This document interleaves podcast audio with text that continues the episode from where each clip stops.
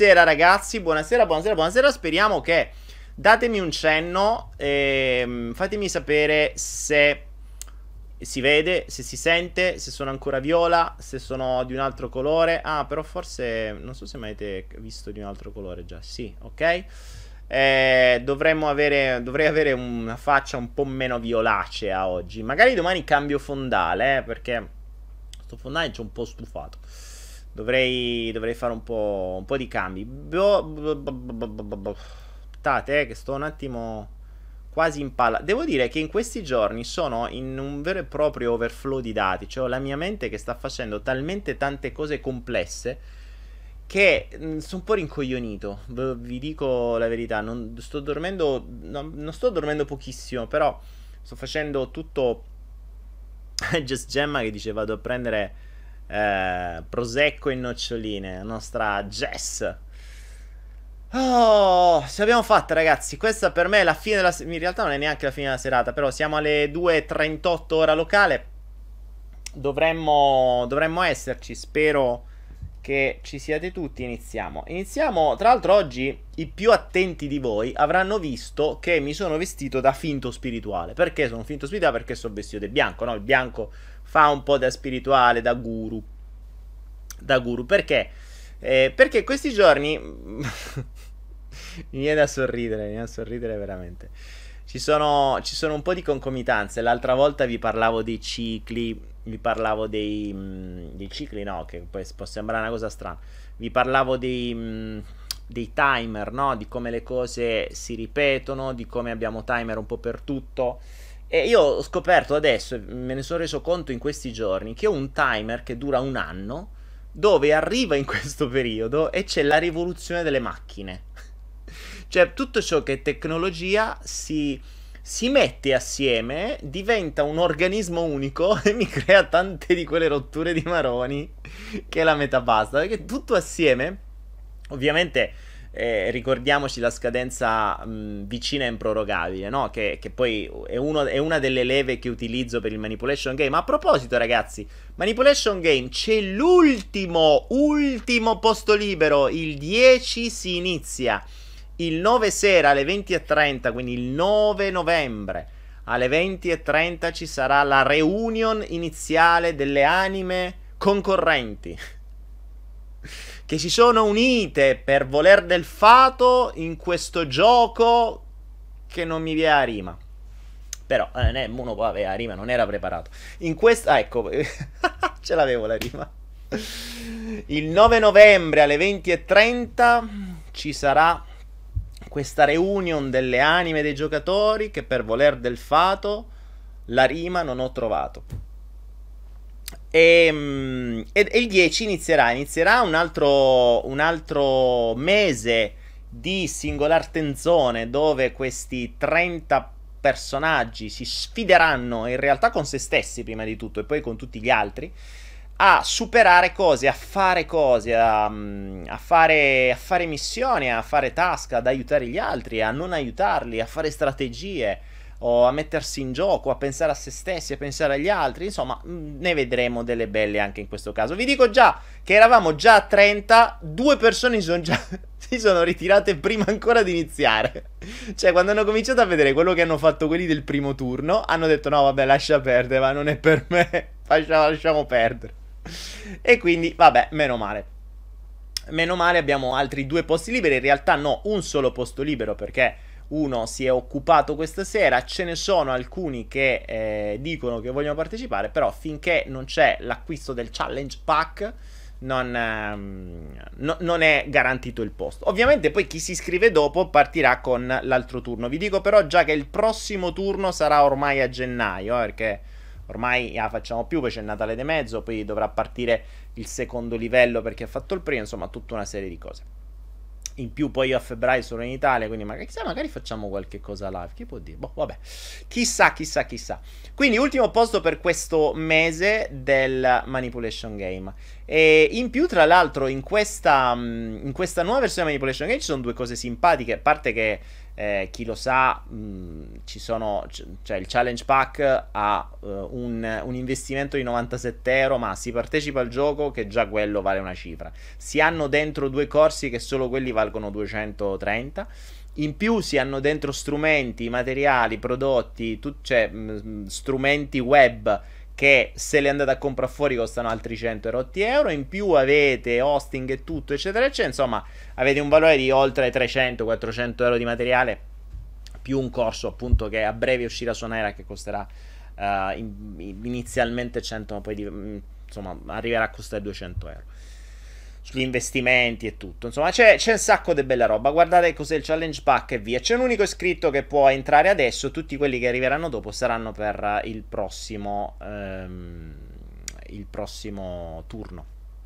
Detto ciò. Detto ciò, detto ciò, detto ciò, ah, tra l'altro sul, su questo nuovo, a questi nuovi abbiamo messo anche il, um, il corso sulla visione a distanza. Voi mi direte perché? Perché? C'è un corso compreso all'interno del challenge pack sulla visione a distanza. Non è che quel pazzo si è inventato un task sulla visione a distanza, così poi selezioniamo, li mandiamo direttamente alla CIA al KGB. Ma chissà, chissà, chissà che può dire. E ovviamente, ragazzi, se qualcuno avesse già visto quello che hanno fatto i primi, sappiate che non serve una mazza perché molte cose sono cambiate. Quindi, ovviamente, dovrete ricominciare tutto da capo. Detto ciò, detto ciò, detto ciò, detto ciò, possiamo anche iniziare. Questa sera sono finto spirituale. Sono finto spirituale, è bellissimo. È bellissimo perché ho, um, oggi mi ha fatto tanto sorridere. Sapete che quando insomma, i ragazzi del Manipulation Game hanno il loro gruppo su Telegram, noi si stanno già iniziando a sfogare, a conoscere, a faddi. E eh, in questo gruppo c'è la mia amica che è Rosa, che è una mm, persona, è veramente un personaggio, la conoscerete, non ha mai fatto video, uh, insomma, almeno non di questo, cioè nel senso non si è mai mostrata eh, al mondo in, online o cose varie. E adesso gli toccherà, infatti lo, lo, quasi, si è quasi autocostretta a fare sta roba. Ma lei, tra le altre cose, fa eh, poi ogni tanto si diverte a leggere le carte ed è anche molto brava. E mi ha fatto morire perché oggi ha scritto delle robe. Mh, mm, eh, ha scritto del, una roba sul, sul gruppo che mi ha fatto pensare. Perché mi diceva come faceva notare come il, um, i tempi siano cambiati, ma co- è cambiato il linguaggio, ma gli obiettivi sono sempre gli stessi, no? ed, è, ed, è, bello, e su questo poi voglio farvi riflettere, vi do una perla oggi, perché è una cosa su cui ho, ho riflettuto, mh, mm, ho riflettuto in questi giorni. E mi faceva, eh, vi leggo questo messaggio perché veramente è simpatico, e fa, fa riflettere, no? E lei dice, la spiritualità di oggi... ha preso gli stessi concetti che usavamo prima per limitarci e li ha, ampla- e li ha ampliati e imbellettati. E in più ti dice di non pensare troppo, se no sei schiavo dell'ego. Questa è la cagata che ti dicono: ah, senza mente, devi stare senza mente. Eh, ricordiamoci che l'obiettivo del sistema è quello di non farti pensare, cioè tu meno pensi, meno rompi i coglioni. Fondamentalmente è questo il principio. Quindi, eh, in qualche maniera, te devono in tutte le maniere evitare di pensare. O te fanno ripetere un mantra a ruota, così tu non senti un cane, non capisci. Come capito?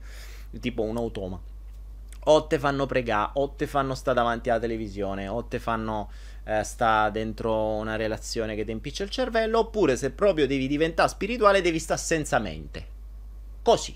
Tu, la tua mente che ce l'hai a fare? Ah, Hai sbagliato, devi, essere un, devi lobotomizzare, non devi stare. Perché senza mente così non arriva a niente, come se poi si potesse stare senza mente. Vabbè, ma lasciamo perdere. E poi continua, diceva, per esempio, quando ho iniziato a fare le carte, chi mi chiamava mi domandava, Tornerà il mio amante entro il prossimo mese? Sì o no? Era questa la domanda che gli chiedevano. Già, famose due domande su questo. Però vabbè. Se era no, poteva essere no perché, boh, non voleva farsi sgamare dalla moglie o stava vedendosi con un'altra. Ora no, ora ti chiama una evoluta e ti chiede se avverrà la reunion con la tua fiamma perché vuole capire se ha superato i suoi blocchi interni, perché se li supera la fiamma torna e bla bla bla bla bla. Quindi prima ti chiamavano dicendo vedi che mi chiama stese- vedi eh, che mi chiama settimana, ora dicono la mia fiamma è pronta alla reunion. La cartomante è sempre la stessa, la tipa che ti chiama pure, il bisogno pure, la speculazione è maggiore. Perché prima dicevi, Gioia, se lo stressi troppo, questo si trova una che non gli rompe le palle, che, che, che non è una palla al piede. Ora invece dici, devi superare la tua ferita d'abbandono che ti porta ad essere dipendente, ti aiuto io. Eh, mica conviene dire che non c'è nessuna fiamma e sono tutte stronzate. Quindi, mh, mm, e poi tra l'altro diceva, adesso si chiamano percorsi di fiamma, ci sono i riti di magia rossa tra l'altro, adesso tutte se, questo mi giunge nuovo perché lei è più esperta di me su queste robe, ci sono i percorsi di fiamma, io ero rimasto ai fiamme gialle, invece mo sono arrivate le fiamme gemelle, prima erano le anime gemelle, adesso sono le fiamme gemelle, sono un'altra cosa, anime gemelle è una roba, fiamme gemelle è un'altra. Perché se no come fai a scrivere libri che dici che l'hai inventato te? Eh, regole di marketing applicate sempre. Eh, sì, quindi prima si chiamavano percorsi di fiamma, ora si chiamano riti di magia rossa. Prima la stessa cosa, facevi il cerchio e per farla meglio invocavi Lilith e cazzi vari. Ora pigli due pietre, fai il cerchio e la candela rossa. Prima si chiamava rito per il ritorno e quello più famoso era Sant'Elena, che in realtà non è una santa cristiana ma voodoo, e costava un botto. Ora alla Dea Madre al femminile non si dice più segui il rito per riprenderti il tipo, ma si chiama vediamo se così il tipo è pronto prima alla reunion. e queste cose continuano a, re- a, costare un botto. Cioè, è fantastica. È fantastica storia. Infatti, ho detto, le, ho, le ho consigliato a Rosa, eccola lì, che è arrivata. Le ho consigliato, ho detto, se tu, dovessi, tu dovresti fare un personaggio in cui fai la cartomante degli anni 90 e degli anni 2020, dove ti chiama la stessa persona e tu le fai le carte nel, 2000, nel, due, nel 1990 e nel 2020. Secondo me faresti un botto, cioè, ti, tanto lei adesso partecipa, quindi ti sto dando anche un'idea su che cosa fare, su come fare queste cose, sarebbe veramente uno spettacolo. Ed è simpatica sta roba, ragazzi. Cioè, è simpatica sta roba. E... è simpatica sta cosa, ma perché? Perché vi faccio. Voglio farvi riflettere su una cosa. Intanto leggo un po', va. Bevo, prendo il mio bidone d'acqua e, e vi. Ma Luciana Parco dice le, quelle, le fiamme gialle sono più pericolose. Ma guarda, non lo so se le fiamme gialle sono più pericolose. Ebbene, ma le fiamme gialle ti mettono una multa e sta a posto così. Oppure, vede, fanno un controllo e va bene. Una fiamma, una fiamma gemella te l'attacchi al piede per un sacco di tempo. Cioè, diventa una palla al piede mica da ride. Non so mica se è meglio incontrare fiamme gialle o una fiamma gemella, eh. Cioè, eh, mm, a lungo andare non lo so. è più facile forse liberarsi delle fiamme gialle che delle fiamme gemelle. Quando scopri che poi non era proprio gemella gemella.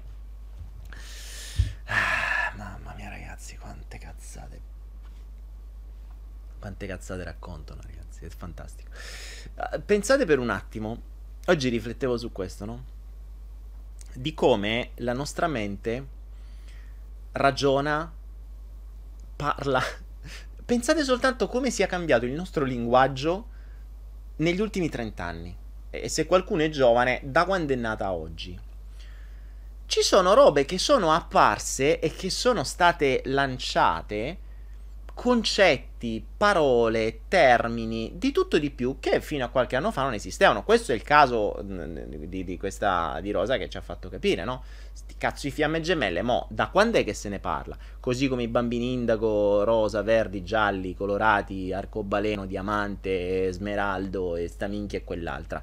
Da quando tempo stanno? Prima c'era il bambino in gamba e il bambino rincoglionito. O prima c'erano i genitori in gamba e i genitori. Adesso c'è eh, il bambino indaco. Che indaco ero più o meno quello che ero io prima. Se vedevate il mio colore prima, di faccia ero indaco. Quindi dicevo, oh, vabbè, sei indaco. No, ero...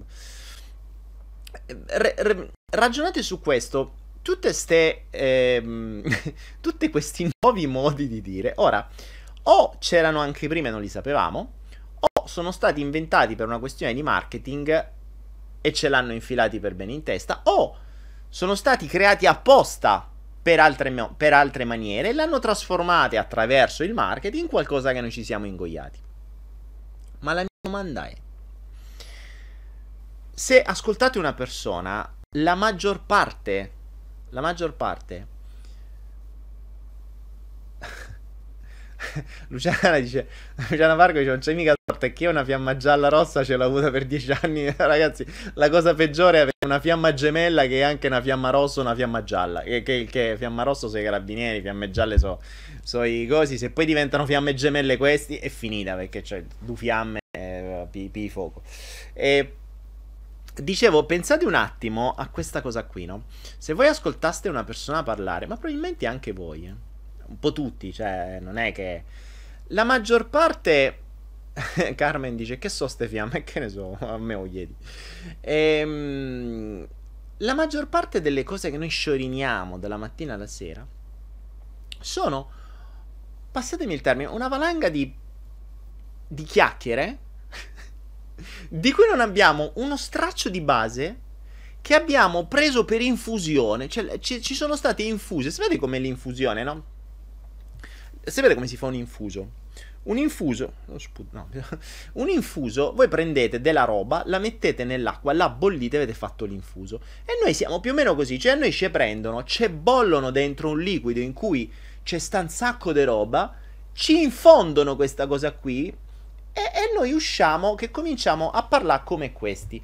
Il nostro linguaggio è cambiato negli ultimi 20-30 anni, così come è cambiato prima.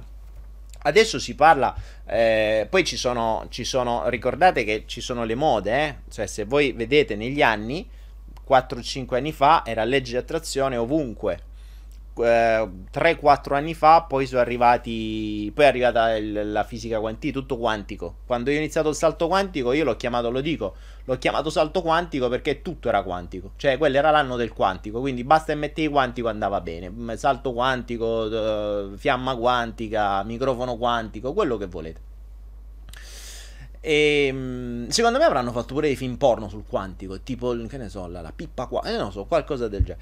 E poi sono arrivati, poi, so, poi sono arrivati le canalizzazioni, poi era il periodo delle canalizzazioni, un paio, due tre anni fa. Poi sono arrivati gli angeli, cioè sono arrivati tutti gli angeli, Crion, Cria, Metatron, Megatron, eh, i Transformer e tutto. Poi sono arrivati canalizzazioni, gli angeli, poi sono arrivati gli oracoli e um, adesso è le fiamme. È il periodo delle fiamme. E i fiamme, gli sciamani, fiamme, sciamani, ehm, fiamme, sciamani e cose del genere. Insomma, è adesso questo periodo qua. Ma chi è che c'ha sta racconta queste stronze? Cioè, chi, chi, è che ci ha messo in testa tutte queste minchiate? La cosa interessante è che io vi vorrei porre una domanda, vi vorrei far riflettere su questo, no? Un setaccio un setaccio. Un setaccio tra cui non quelli di Socrate, un setaccio tra cui passare le cose che dite, i pensieri. Cioè proprio prendete, un, prendete questo setaccio, che adesso vi do, e fate passare i pensieri, ok? E vedete che cosa rimane da quei pensieri. Secondo me niente, cioè uno starebbe zitto. Questo setaccio è fatto da... Allora, ipotizzate per un attimo di ehm, non avere libri, televisione, internet, video, niente. Niente. Ok? Ora, in una condizione del genere, ora dovreste ovviamente a questo punto togliere da questo setaccio tutte le informazioni prese da questi strumenti. Libri, televisione, eh, internet, video, cazzi e mazzi, qualunque roba. Ok? Tutto. Non solo, dovreste togliere tutte le informazioni che vi hanno dato persone che hanno preso le informazioni da, questi, da queste fonti qua. Ok? Alla fine resterebbero soltanto le informazioni di pura esperienza personale. Pura esperienza personale. Um, esempio, che ne so.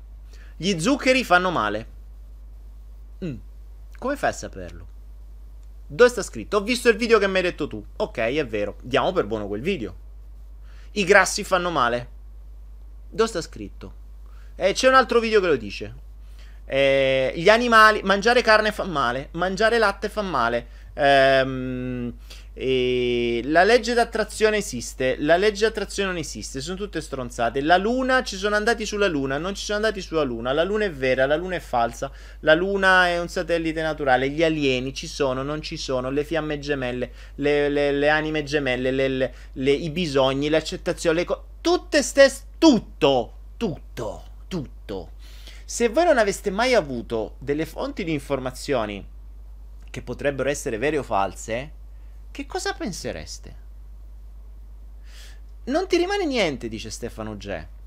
Ragazzi, nel caso in cui non ci fossero fonti di informazione di cui non sappiamo qual è la motivazione della fonte, perché noi ricordiamoci che noi prendiamo per buono una fonte senza chiederci qual è la motivazione della fonte. Ricordatevi che quando cercate qualunque cosa troverete il, uh, il, un punto e l'opposto di questo punto troverete milioni di mh, mm, esperimenti scientifici che vi dicono la carne fa bene e altri milioni che vi dicono la carne fa male. Quindi non c'è una cosa giusta o sbagliata, c'è soltanto un concetto di a quale fonte credi. Qual è la cosa interessante? Che nel momento in cui tu prendi una fonte di cui non hai uno straccio di prova, di cui ci sono prove contrarie, ma anche prove opposte, quindi c'è il giusto e lo sbagliato in entrambi i casi, nel senso che può essere vera uno e ci sono le prove, può essere vera l'altra e ci sono le prove. Quindi tu puoi semplicemente scegliere a cosa credere senza avere prove. Semplicemente sceglierai quello a cui tu darai maggiore autorità o autorevolezza, che sono due cose diverse ma simili. Quando dai autorevole- autorevolezza e autorità a qualcuno, che cosa accade? Quel qualcuno acquisisce potere personale e quando acquisisce potere personale inizia l'effetto placebo. Cioè tu credi a quello che viene detto e la tua mente farà in modo da dare ragione alla tua credenza. Oggi leggevamo un esempio su uno dei tanti libri che abbiamo su Anaera che stiamo leggendo di un personaggio, se non ricordo male mi è stato detto, devo leggere ancora, uh, di un personaggio che, di un amico di questo personaggio che eh, va dal medico, gli fanno una, una lastra, non so, non so un, una visita. Questo scopre una macchia ai polmoni e gli dice: Tu hai tre mesi e muori. Questo dopo tre mesi è morto. Peccato che poi amico è andato a vedere le lastre del, del suo amico di vent'anni prima e aveva la stessa macchia. Quella macchia ce l'aveva da vent'anni, non gli era mai successo niente. Nel momento in cui il medico gli ha detto c'è un tumore, devi morire, è morto. Ed era la stessa macchia e non era né cresciuta né era uguale né era diversa. Poteva essere tutt'altro. Quindi attenzione a dare autorità a qualcosa.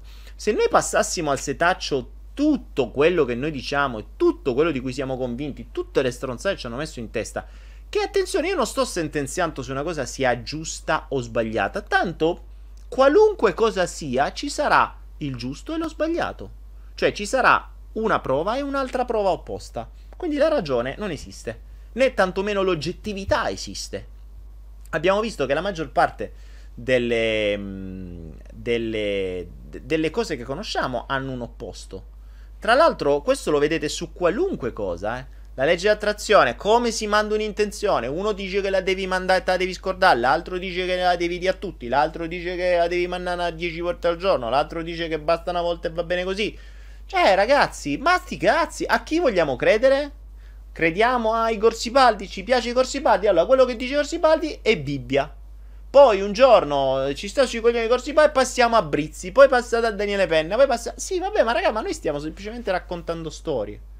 Cioè, almeno io la, la, la, lo dico, sono storie, mm, credeteci o no, fatevi la vostra esperienza. È che c'è altra gente che dice no, è così, questa è la verità, vabbè. E si fa pagare pure per questo. Ma lasciamo. Quindi se passassimo al setaccio questo, non ci resterebbe più niente, ci resterebbe soltanto la nostra esperienza personale. Ma la nostra esperienza personale come si farebbe? Come si farebbe? Cioè noi dovremmo andare in giro, vedere una roba a terra, come fai a sapere se quella roba è buona o no? L'unica maniera è prenderla, mangiarla e vedere che effetto ti fa. Ad esempio se è qualcosa di commestibile. Se muori, quelli a fianco a te potranno dire: Ah, quella roba lì non si mangia. Se non muori e te fa bene, quegli altri potrai dire: Questa roba qui si può mangiare, è buona e fa bene. Se no, dovrai sempre dare, fare riferimento ad altri. ripeto, attenzione, valutate con questo setaccio a chi state dando l'autority, perché è, questo vale su tutto, su tutto. Questo vale su tutto. Nel momento in cui dite, allora i bambini si devono vaccinare, perfetto, i vaccini fanno bene, ok, state dando autorità a qualcuno. Qualcuno vi dirà che i vaccini fanno male. Eh, la coppia è, la cosa, è, una cosa sacra, ok, state dando autorità a qualcuno che lo dice. Da un'altra parte c'è un altro concetto completamente opposto che vi dice l'opposto. Ehm, tutto quello che volete, tutto quello che volete. Questo vale veramente su tutto. Quindi, eh, poi più passa il tempo, più ci rendiamo conto che l'infusione di minchiate diventa veramente a ciclo annuale. No? Ogni anno ci fanno ingoiare una cosa nuova. E tutti quanti, come delle pecore, eh, tutti quanti a fiamme gemelle, eh, tutte quante le cose, eh, tutte quante. Quindi, questa è la, la, sfida che vi do: è di far passare la, le, i vostri, soprattutto le vostre affermazioni. Perché, sa, finché fate domande ancora c'è speranza. Ma quando affermate qualcosa dicendo no, è così, ah, guarda che quello, quello ti fa male, come fai a saperlo? Guarda la tua fonte, guarda dove sta scritto, chi ti dice quello e chi ti dice quell'altro e per quale motivo scegli ciò. L'altra volta ho detto ai bambini una cosa che sfiderei di fare, farei, farei fare anche a voi. Ehm, giovedì scorso abbiamo fatto il flow per i bambini, no? E ho fatto ai bambini questa riflessione. Ho detto, bambini, quando i vostri genitori aprono la porta a qualcuno, quindi arriva qualcuno a casa, questo qualcuno è uno sconosciuto. Cioè, arrivano zingaro dietro casa, arriva una famiglia di zingari, bussano, tuo papà o tua mamma, che fa? Gli apre, gli fa entrare dentro casa, oh dai, vieni, stiamo tutti assieme, famo se una magnata. No, tua madre o tuo papà, o se stanno assieme tutte e due, molto raro, ehm, cosa fanno? Aprono la porta di casa solo a quelli che conoscono, che sono quelli di cui si fidano. Giusto? Bene. Ora, perché voi immettete nel vostro tempio, che è meglio di casa, che è più grande di casa, quindi il nostro tempio che è il corpo, perché immettete roba senza sapere esattamente che cos'è? Perché fate entrare nel vostro corpo sconosciuti? Come fate a fidarvi? Eppure in casa non lo fate. Se voi in casa faceste entrare nella stessa logica con cui fate entrare la roba nel vostro corpo, in casa ci dovrebbe essere una bolgia, ci dovrebbe stare cani e porci. Ma veramente è una caritas diventerebbe. Cioè, un, ritrovo, una comune. Non è così.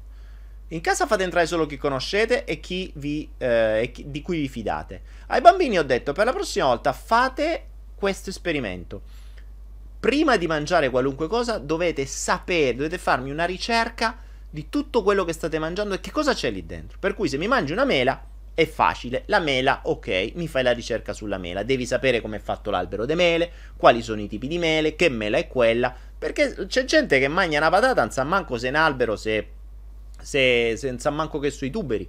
Cioè, pensano che, che, arrivano dagli alberi, che ne so. Cioè, uno mangia una banana, non ha mai visto manco la banana, non ha mai visto come è fatto l'albero, non sa che esiste una, un albero di banana femmina un albero di banano maschio, non sa che esistono le banane di diversi tipi, che ci stanno i semi nelle banane. Cioè, non sa niente, mangia una banana e pensa che, boh, chissà da dove arriva.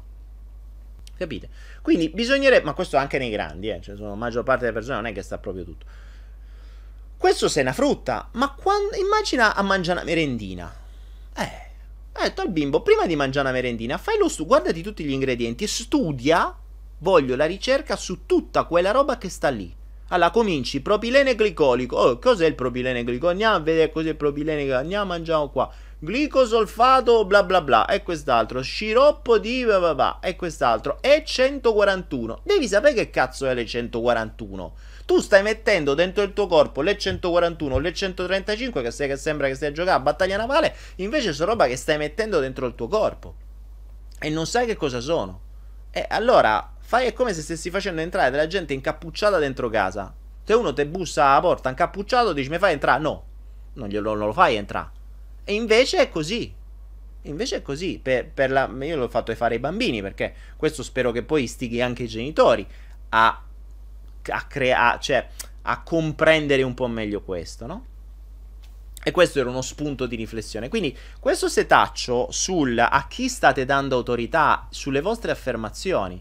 le vostre affermazioni vengono da fuori e da un'autorità di cui voi non avete, nella maggior parte dei casi, uno straccio di prova. Quindi voi non avete una vostra esperienza.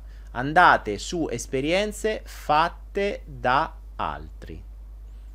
Jonathan Cadenazzi dice: Io sono grasso, sono pieno di sconosciuti. Jonathan, fai una ricerca su tutta quella gente che c'hai dentro. ah, mamma mia. Ok, va, rispondiamo. Minchia, ho 40 minuti che sto parlando. Ma che oh? Aspetta, ma stavo registrando a proposito. Sì, sto registrando, meno male. Eh. Ah, santa pace, ragazzi, ragazzi, ragazzi. Quindi vi dicevo, questi giorni sono in quel ciclo. Uh, in, un, in un periodo in cui Davide Araneo dice: Io ho piantato un albero di spec. No, ma tu ci scherzi, Davide. Quando quando iniziavo a, passa- a fare il mio primo passaggio, no, tra cominciavo a comprendere la, il cibo e tutto il resto, no? E, mm, e, a un certo punto io ho sempre amato, sono cresciuto mm, giù in Puglia, a casa mia, a Foggia era sempre, cioè se oggi se io vado a Foggia c'è un cassetto che è pieno di insaccacci, il prosciutto non è mai mancato in casa mia, mortadella peggio, il capocollo, che non so neanche come si chiama, forse la lonza, una cosa del genere, in, nelle altre lingue. Insomma, c'era sempre e c'è sempre l'insaccato, sempre da che ho memoria. Ovviamente quando sono andato a vivere da solo ho continuato la, la saga, no? Ah, per me il cibo era panino o pizza con, cioè focaccia, quella nostra pugliese, con prosciutto, mozzarella e cose varie. Sono cresciuto così, infatti ero abbastanza rotondo. Non che adesso non sia meno rotondo, ma ero rotondo molto di più. E quindi quando, quando, ho deciso di... mi sono reso conto effettivamente che la carne fa male, eccetera, eccetera, ho deciso di, mm, di mangiare solo frutta e verdura. È, è semplice, no? Cioè noi sappiamo che il, l'essere umano ha la mano prensile e, quindi uno è soltanto insieme alle scimmie, ha il pollice opponibile, quindi la mano prensile. Perché la mano prensile? Perché siamo gli unici esseri insieme alle scimmie che possono prendere la frutta. Cioè, noi le scimmie possiamo prendere la mela, nessun altro animale può mangiare una mela. Quindi è chiaro che l'essere umano nasce per. Eh, nasce per mangiare frutta e verdura. Quindi a questo punto, per me, la frutta è tutto ciò che è appeso un guanciale è appeso, una salamella è appesa, un prosciutto è appeso, quindi per me è frutta. Non fa una piega. Cioè, se noi abbiamo il pollice opponibile per prendere le cose appese, tu il salame dove lo vedi nascere? Il salame ufficialmente nasce appeso. Il prosciutto mica nasce a terra, è appeso, quindi è frutta. Cioè, è, è, è oggettivamente frutta. E quindi per un periodo io mangiavo tutto ciò appunto che era appeso e nessuno ne poteva di niente, anche perché è un frutto della terra, se ci pensi, quindi sempre frutta. Eh, poi vabbè, ho levato anche quello, oh, ma l'ho levati per un semplice motivo, perché sono trasferito in Asia e qua non esistono, cioè qui non esistono insaccati, non esistono, for- non esistono né formaggi né insaccati, o se esistono fanno letteralmente cagare, quindi fantastico, per me è stata la cosa migliore. Daniele, cosa pensi della cucina macrobiotica? Cos'è la cucina macrobiotica? Cos'è? Perché si chiama crop? Questa è una delle altre tante parole che si siamo inventati e che vanno fatto un goya. Cos'è la cucina macrobiotica? Domani mi invento la cucina qua, quan, quantiotica. Inventiamoci una cosa. Io ho già tutta una mia nuova serie di alimenti. E la mia è una cucina quantica. Il cibo quantico adesso farò. Il cibo quantico quanticoproet, quanticoteito, quantipoteico, quantitoteico. Ecco, vai, facciamo la cucina quantitoteica. Mi piace come termine, ho cagato fuori un nuovo termine. La neolingua, che è una delle cose più belle, caga fuori termini come niente fosse. La cucina quant... com'è che l'ho chiamata? Quantitoteica? Quantoteica, quantiteica, quantiteica, quantoteica. C'è Jonathan Catenazzi che è l'esperto di creatore di, di lingue. Un giorno vi spiegherò cosa no, ho fatto vedere, ve l'ho detto cosa mangio. Morpheus, come togliere l'abitudine malsana senza procrastinare? Eh, la togli adesso e basta, smetti di procrastinare. Morpheus, che domanda? Cioè, è facile, fallo adesso e basta. cioè, è molto semplice. Morpheus, non, non aspettare di ammalarti, toglila ora che fai prima. Eh, Rosa Geraci dice: Ma si viene in Italia a mangiare gli insaccati? No, Rosa, la cosa infatti che un po' mi spaventa in Italia è che io ormai sono 5 mesi che ho cambiato completamente mio, la mia abitudine alimentare. Io mangio sempre le stesse cose. Pur, purtroppo quelle robe che mangio in Italia non ci sono. Quindi devo capire come cazzarola fare dopo che ho abituato il fisico a mangiare sempre le stesse cose, ad avere queste cose costantemente disponibili in Italia. Non ho la più pallida idea. Mi dovrò inventare qualcosa. Davide adesso mi vede e mi sente. Quindi mi, mi inventerò. Infatti, sarà una, cosa, mh, sarà una cosa particolare perché se incontrerò qualcuno, eh, io non mangio. Cioè, cioè, o meglio, mangio, ma nel senso che mi nutro, ma non, non, è un momento in cui uno si ferma, mangia. Per cui ho fame, mangio una mela mentre sto facendo altro. Quindi non è una roba con cui posso condividere eh, condividere con gli altri. Quindi andranno a finire tutti. Se, starò con qualcuno e questo qualcuno ha fame, dice vabbè, vai e poi se vediamo dopo. Io continuo, faccio altro. Eh, e così si, eh, si, si guadagna un terzo della vita. Cioè, le mie giornate sono. Non voglio di duplicate di tempo, ma poco ci manca. Perché il tempo che si dedica al cibo è una roba devastante. Devastante. Invece così sono 5 mesi che cacchiarola, ho guadagnato un sacco di tempo, posso fare molte cose, molte cose di più. Ho costretto a dover uscire a comprare, andare al ristorante, a pulire, a cucinare, a fare, di. Infatti qua non c'è più, non abbiamo più la bombola, non cuciniamo più. Eh, io mangio tutta roba fondamentalmente cruda. Eh, se non un'unica cosa che preparo in due minuti e la mangio in sei. Quindi questo è il tempo massimo che, che ci posso mettere. La cucina protoquantica, mi piace, protoquantica mi piace, Proto, protozoica, protoquantica, sì, sì, sì, ci può stare. Che poi cucina, eh, cucina un cazzo, io prendo e mai, cioè, che devi cucinare, non è che se devi prendere una roba la prendi e la mangi. Però ci sono delle robine che in realtà potrei protoquanticare. Ah cosa consiglio di mangiare? Ma ragazzi, dovreste mangiare quello che vi sentite, quello che il vostro corpo vi chiede. Che, mm, il problema è che voi non mangiate quello che il vostro corpo vi chiede, voi mangiate quello che la vostra mente vi chiede. Allora, eh, più che stare senza mente, mangiate senza mente. Questo vi consiglio di fare, mangiate senza mente. Se non fosse la mente a comandare i vostri desideri di cibo, non mangereste quasi niente, quasi niente. Anche perché meno se mangia, meglio se sta e berreste molta più acqua. Avete letto il libro Il tuo corpo implora acqua, ragazzi? Avete preso il libro Il tuo corpo implora acqua? Ecco, bevete di più e mangiate di meno, che fate molto meglio. Il tuo livello di energia vitale è al massimo? Beh, ultimamente sì, da quando sto... Mm, da quando... La tua alimentazione è pochica, non quantica.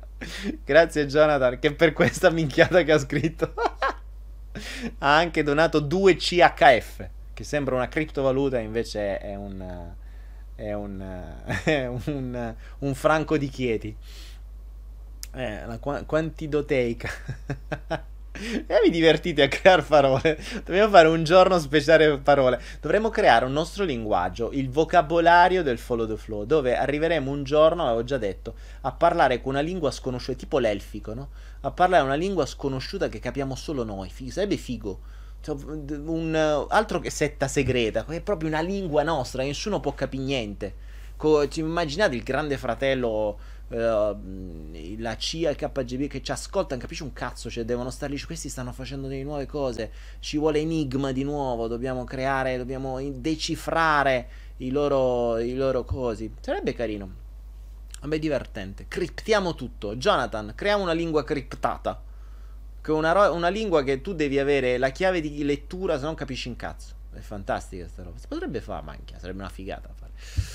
Uh, Jonathan, ma tu che minchia fai nella vita? Una cosa non ho capito. Poi rispondimi in privato sulla chat, perché volevo capire. Marco Albano dice: Da quando vivo a Bangkok ho smesso di mangiare animali, frutta e verdura, qui ce n'è in abbondanza. Marco, bravo, vivi a Bangkok. Bravo. Ehm. Morpheus, la dieta senza muco. Ma non è male, eh, la... se doveste leggere quel libro ve lo consiglio. Uh, Eret, non... eh, anche lì, attenzione, Eret è uno a cui io ho dato autorità. Nel senso che ho preso le sue teorie e gli ho detto, bravo, mi piacciono. Però eh, non è che posso dire sono vere o sono false. Posso sperimentarle, non le do per buone. Però qual è il concetto? Attenzione, che nel momento in cui io leggo la dieta senza muco. O il digiuno, non mi ricordo come si chiama. Eh, insomma, leggo i libri di Eret, ok? Che vi consiglio, eh? Cioè, davvero ve li consiglio. Mm, nel momento in cui leggi i libri di Eret e inizi a pensare che quello che sta dicendo è vero, tu gli stai dando autorità. Quindi cominci a crederci. Che succede? Che quando sperimenterai le cose che dice Eret, tu non s- potrai mai sapere se il risultato che ottieni li ottieni perché realmente è così o perché stai credendo che quello che ha detto Eret era vero. Quindi tu non sai se l'effetto che stai ottenendo è un effetto placebo dovuto dalla mente o è un effetto reale dovuto dal prodotto o da quello che stai facendo. Non ci dimentichiamo che se la mente vuole, e su questo abbiamo fatto degli esperimenti, eh, ci, sono delle, ci sono delle sette che sono, hanno un una forza di volontà così forte che sono capaci di bere veleno, parliamo di stricnina se non ricordo male, e non morire, perché sono convinti che il veleno non gli faccia niente. Ma eh, non è tanto lontano, una volta con un amico che era convintissimo che non sarebbe andato in trance in nessuna maniera, eh, lui in, eh, che a suo tempo faceva, lavorava in ospedale, quindi sapeva benissimo come funzionava, si è fatto una dose di Valium al limite del blocco respiratorio, quindi una goccia in più sarebbe andato in blocco respiratorio, quella, quella parlando di oltre 80 gocce. Ehm, avrebbe dovuto sdraiare un elefante. Non solo si è fatto 80 gocce di Valium, ma abbiamo fatto una sessione di ipnosi da almeno 3 ore. Io non la facevo più, veramente ero morto musica, musica di tutti i tipi, eh, onde binarie, trinarie, quadrinarie, l'ipnosi a manetta, non è neanche riuscito ad addormentare. Non solo non è riuscito ad addormentare, ed era già notte, ma con 80 gocce di Valium e 3 ore di sessione di ipnosi, dopo era più sveglio di prima, ha trombato tutta la notte, il giorno dopo stavamo facendo un corso, ha, fatto, ha tirato praticamente avanti 48 ore. Quindi questo ci ha dimostrato che il Valium non serviva una minchia se la mente vuole. Se la mente vuole. Tra l'altro è stato provato che la maggior parte degli psicofarmaci funziona perché vi viene detto che cosa deve fare. Ma la maggior parte degli, dei, dei farmaci funziona così. Così poi è ancora peggio se andiamo sugli omeopatici, perché cioè, è come i fiori di Bach. I fiori di Bach ve l'ho sempre detto, funzionano perché vi raccontano quello che devono fare, ma non c'è uno straccio di, almeno per le medicine tradizionali ci sono gli esperimenti in doppio cieco che nella maggior parte dei casi dimostrano che l'effetto placebo è praticamente uguale all'effetto del farmaco, quindi è praticamente pigliare una pillola di zucchero uguale. E, ma ancora peggio, su quelli omeopatici non c'è uno straccio di prova, cioè è proprio fede. Voi quando prendete un fiore di Bach è uguale a credere in Dio, voi state avendo fede in quello che c'è scritto nel libretto che vi danno assieme al fiore di Bach o a quello lì che avete pagato. Perché poi ricordate che più pagate una persona che vi dà quella roba, più gli dovete dare autorità. Perché se no vi sentite degli idioti che gli avete lasciato 100 euro per farvi dare un fiore che poi non funziona. Quindi lo dovete far funzionare per forza. Questo, tra l'altro, è uno dei motivi per cui più la consulenza si paga, più effetto si fa. Cioè, più effetto ha ciò che ti viene consigliato. Perché se no, tu ti dovresti sentire in colpa e ti dovresti sentire un coglione.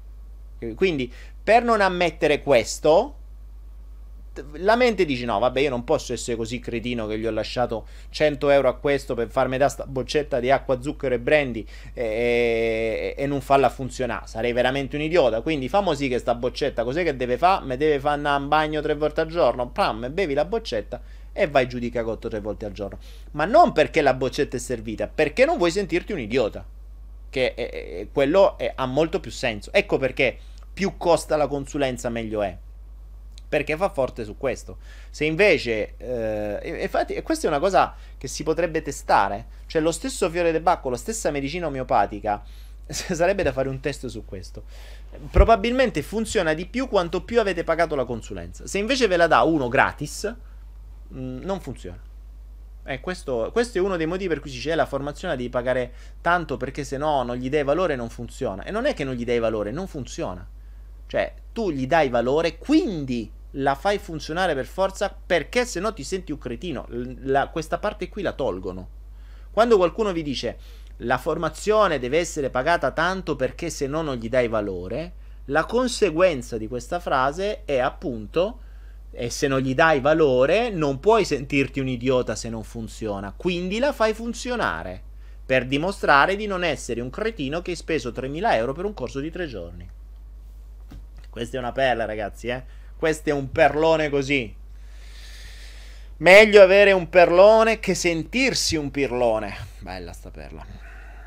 Meglio avere un perlone che sentirsi un perlone. Uh, no, leggiamo un po'. Io sto parlando. Ormai sta diventando veramente un, un monologo quello che sto facendo.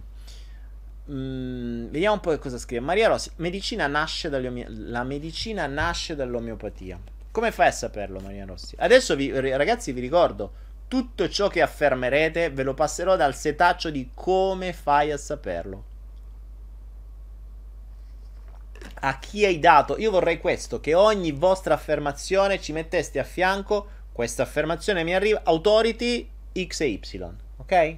Cioè, eh, io vi dico, l'acqua fa bene. Come faccio a dire mh, mm, Batman Gedili, il tuo corpo implora acqua, ho dato autorità a lui e ci credo. L'ho provata e funziona. Mo funziona perché fa veramente bene o funziona perché ho dato autorità a lui? Non lo so. Però almeno vi do l'autorità e voi potete fare la vostra esperienza. Sarebbe più corretto parlare così, eh. Cioè sarebbe molto più corretto.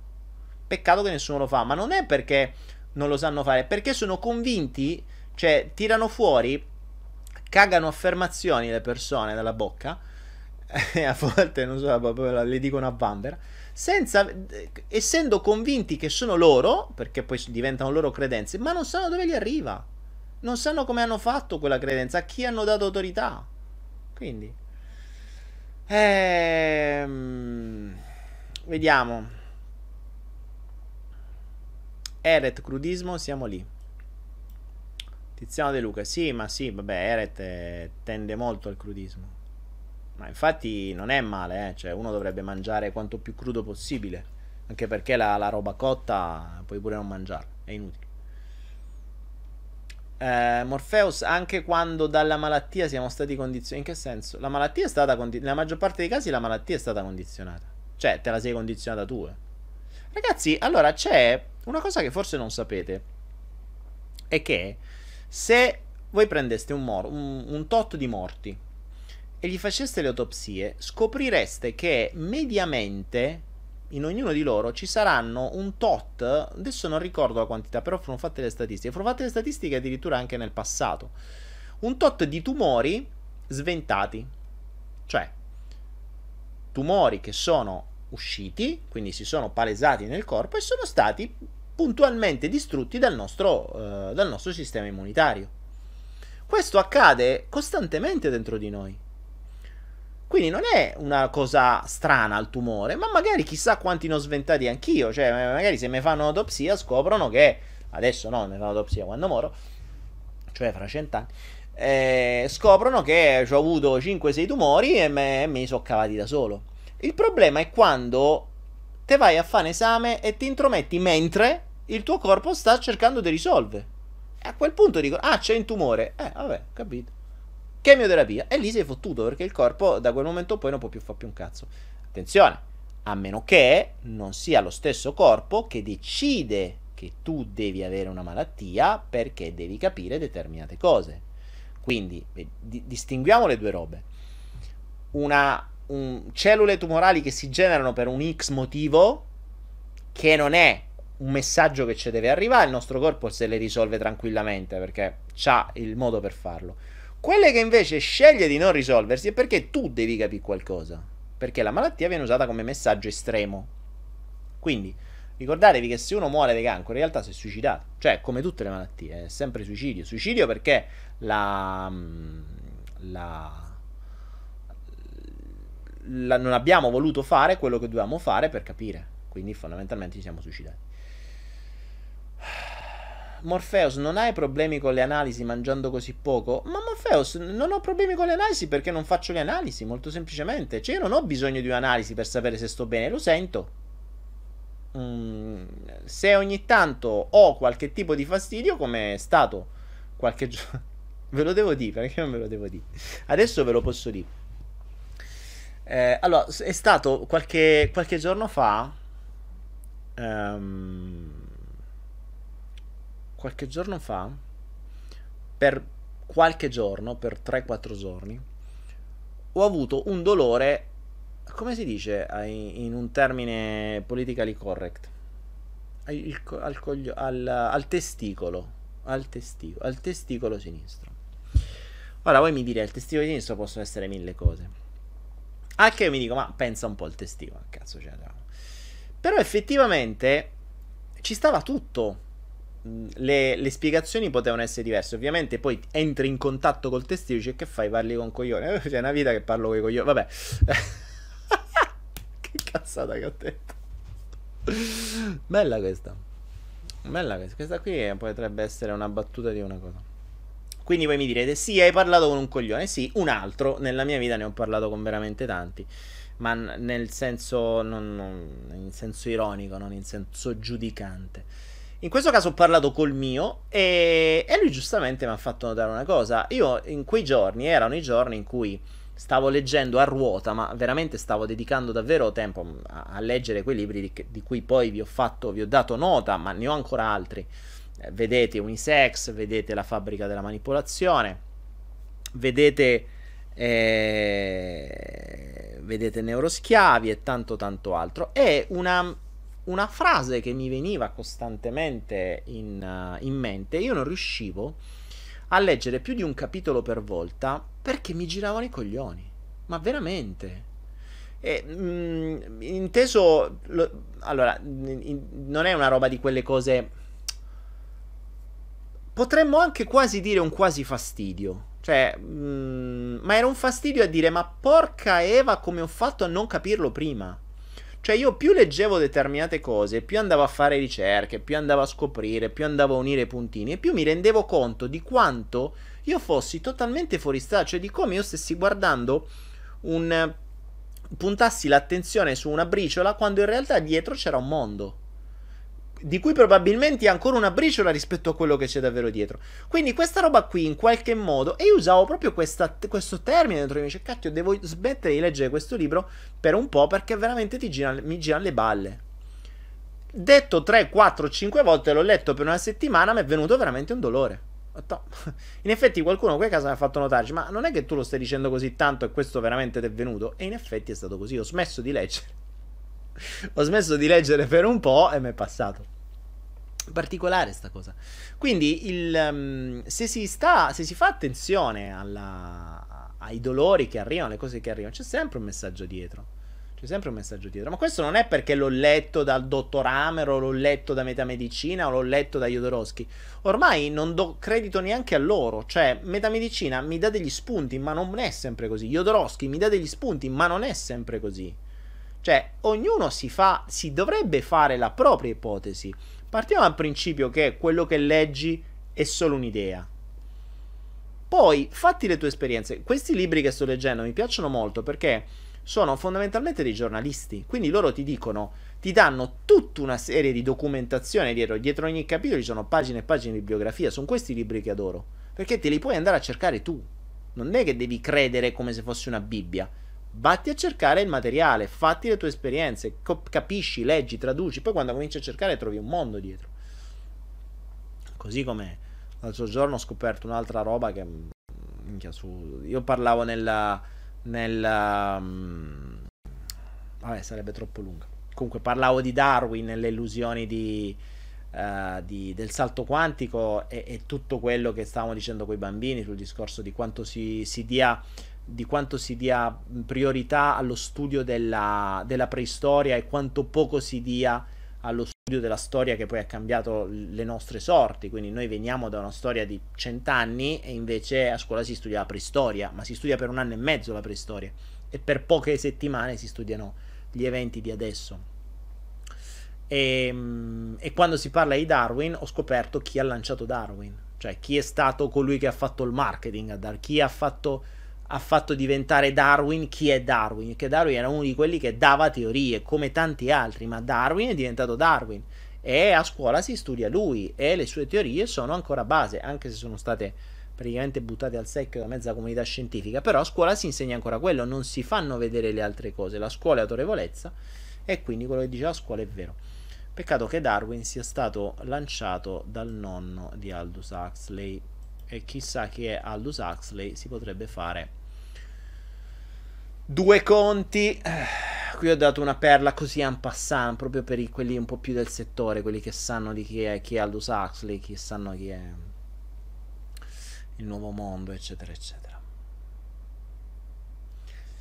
Così, Maltieri amici, quali sono i libri che hai letto su Jodorowsky? Uh, allora, in verità non ho letto quasi niente di Jodorowsky. Ho seguito un corso di un suo allievo eh, che sta su Anaera, cioè quello sulla um, regia, se trovate il corso Jodorowsky, del, dell'allievo di Jodorowsky, sulla, sulla malattia, quello che stavamo vedendo tempo fa e, ehm, poi ho avuto modo di parlare con la Mereu, che anche lei mi ha... È stata lei la prima volta che mi ha consigliato Jodorowsky. E, e devo dire che la Mereu, mh, per quanto può sembrare un personaggio sopra le righe, attaccatissima, eh, con una modalità molto distonica, perché devo dire che a livello di comunicazione lei è molto distonica, cioè può andare sulle balle immediatamente, è molto assertiva, è così, punto, è come se si mettesse su un piedistallo, insomma, non è una persona che ci riesce, o la ami o la odi, non c'è una via di mezzo. Ovviamente ne ha subite di tutti i colori, eh, quindi è un po' tipo biglino, cioè angherie su angherie su angherie, ci sta. Quando invece ci ho parlato, che le intervistai, c'è una mia intervista alla Mereu, e lo trovate sul mio canale YouTube. Quando lo intervistai, tra l'altro si sentiva malissimo, insomma, beh, un casino. Però, mh, mm, se la trovate al di fuori della, dell'ambito, quello classico dove viene attaccata, dei, dei corsi, eccetera, è un personaggio che ha una conoscenza mica da ridere. Non solo, ma le sue basi non sono per nulla sbagliate. Non sono per nulla sbagliate. Poi lei mi ha dato tutta una serie di libri da leggere, tra cui Jodorowsky e tante altre, che poi in verità non ho letto, ma ho approfondito il suo concetto, cioè il principio metaforico della mente, che è lo stesso lì alle origini della malattia, eh, che è lo stesso. Um, qui poi nella registrazione ve lo faccio apparire nelle schede. Adesso ho imparato a mettere le schede su YouTube. Mm, il principio della malattia metaforica è lo stesso principio che poi noi abbiamo nei sogni. La malattia parla per metafore. Quindi la metamedicina ragiona in una determinata maniera. Eh, quindi l'emozione è legata a un organo, l'organo può avere determinate cose, eccetera, eccetera. Invece Jodorowsky, Namereo e tanti altri ragionano sul concetto metaforico che è molto più vicino al principio dei sogni ed è molto più vicino al ragionamento dell'inconscio. Quindi è una sorta di interpretazione della malattia che molto spesso si palesa. E io inizialmente sul, sui primi flow lo facevo, era molto bella come cosa. Tra l'altro si potrebbe, si potrebbe vedere come. Uh, si potrebbe rifare ogni tanto, si palesa nel fatto che cioè da come la persona spiega il sintomo o il dolore o la causa, qualche, cioè quello che sta accadendo. Ecco, da come lo spiega ti dà già quello che serve, ti dà già tutte le informazioni. Quindi se il medico o l'operatore in questo caso ha questa capacità di interpretare il messaggio della persona, quindi non più il messaggio del sintomo in quanto tale, ma il messaggio del racconto del sintomo, che è un altro concetto e potrebbe non c'entrare assolutamente niente con il discorso di metamedicina. Però, ovvio che se mettiamo metamedicina, quindi tutti gli studi di, uh, di Hammer, Claudia Renville e compagni, mettiamo Jodorowsky, mettiamo tutto questo, mettiamo poi ci aggiungiamo uh, Freud, uh, interpretazione dei sogni, gli studi miei sull'interpretazione della realtà, la contestualizzazione della malattia e tutta un'altra serie di cose. Allora mh, mm, può venire fuori un'altra cosa simpatica. Però, ragazzi, se vediamo alla fine dei giochini tutto questo, alla base c'è sempre tanta conoscenza. Cioè, torniamo sempre al suo discorso: passi il tempo a prendere gli spritz, bene, oppure passi il tempo a guardarti il corso di Jodorowsky poi ti guardi, poi ti leggi tutta la medicina e te lo studi, poi ti fai degli esperimenti su te stesso, poi ti leggi tutta l'interpretazione dei sogni di Freud, poi ti, insomma, ti fai tutta una serie di, di conoscenze e poi crei la tua di teoria. Una volta che hai creato la tua teoria, la metti in pratica, vedi se ha un senso, cioè la testi per vedere se ha senso oppure no e via. E io ne ho fatte tante di teorie, eh? ne ho fatte tante di teorie che adesso ho buttato al secchio. Cioè che dopo averle testate per anni, che avevano senso nel breve periodo, ma nel lungo no. E quindi adesso cambiamo completamente teoria. E nasce il Manipulation Game, che è una nuova teoria che stiamo testando. Devo dire, il primo ha avuto dei risultati fantastici. Veramente ha avuto dei risultati fantastici. Morpheus, ma cosa devo cambiare quando mi ammalo? Eh, dipende da cosa ti ammali. Eh, la malattia ti dà la strada da seguire, in genere. Quindi non è cosa, non c'è una, una base su cosa devi cambiare. Eh, ogni malattia c'è il suo. Marina Rossi, Daniele, mi lasci troppi dubbi. Ma io nasco per, per creare dubbi. In un mondo in cui tutti ti danno certezze, io sono un creatore di dubbi. Ricordati, ricordiamoci che la frase noi molto, molto, spesso tutti ricordano la frase mh, cogito ergo sum. Cogito, ho detto non coito.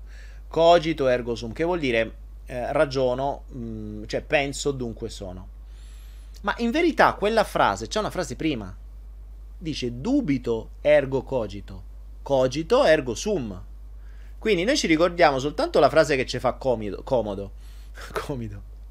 Ma in verità la, se la vogliamo prendere tutta è dubito, quindi penso, penso, quindi sono. Quindi io sono se dubito.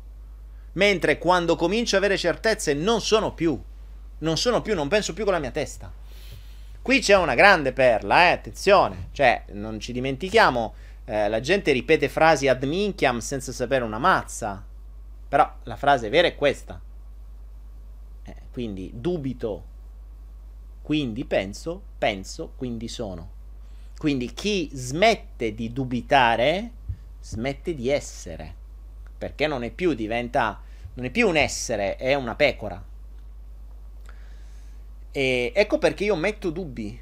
Metto dubbi. Quanti più dubbi possono, tanto più vi, rincovi, confondo la testa. Ricordatevi che la confusione è un'ottima cosa. Perché nella confusione. Quante volte vi è capitato di nella confusione più assoluta, ritrovare cose che vi eravate dimenticate di avere, o addirittura ritrovare cose che poi vi sono servite o che vi servivano. Nell'ordine, tutto l'ordine lì. Ricordatevi che i geni vivono nella confusione, tanto più c'è confusione, tanto più sei un genio. Cioè, questo è. È una cosa che io odiavo quando mi mettevano a posto, poi soprattutto perché una memoria visiva come me è un delirio. Ma nella confusione, la confusione che genera è dal caos che si crea l'ordine. Dall'ordine non puoi creare nient'altro, l'ordine è già ordine. Punto. Invece nella confusione, per mettere a posto quella confusione, devi ragionare. Ehm, vi faccio un altro esempio, un puzzle. Un puzzle da mille pezzi già montato. Vabbè, attacchi al quadro, attacchi al muro e hai fatto, hai risolto, basta. Che hai imparato? Niente che hai ottenuto, che emozioni ti ha dato, che hai fatto, niente. Invece un puzzle di 10.000 pezzi, tutto a pezzi, e da lì inizi, da quella confusione che crei un ordine, che devi comprendere, studiare, capire, capire gli incastri, le cose, i tasselli, ed è da lì che impari. Ed è sempre dalla confusione.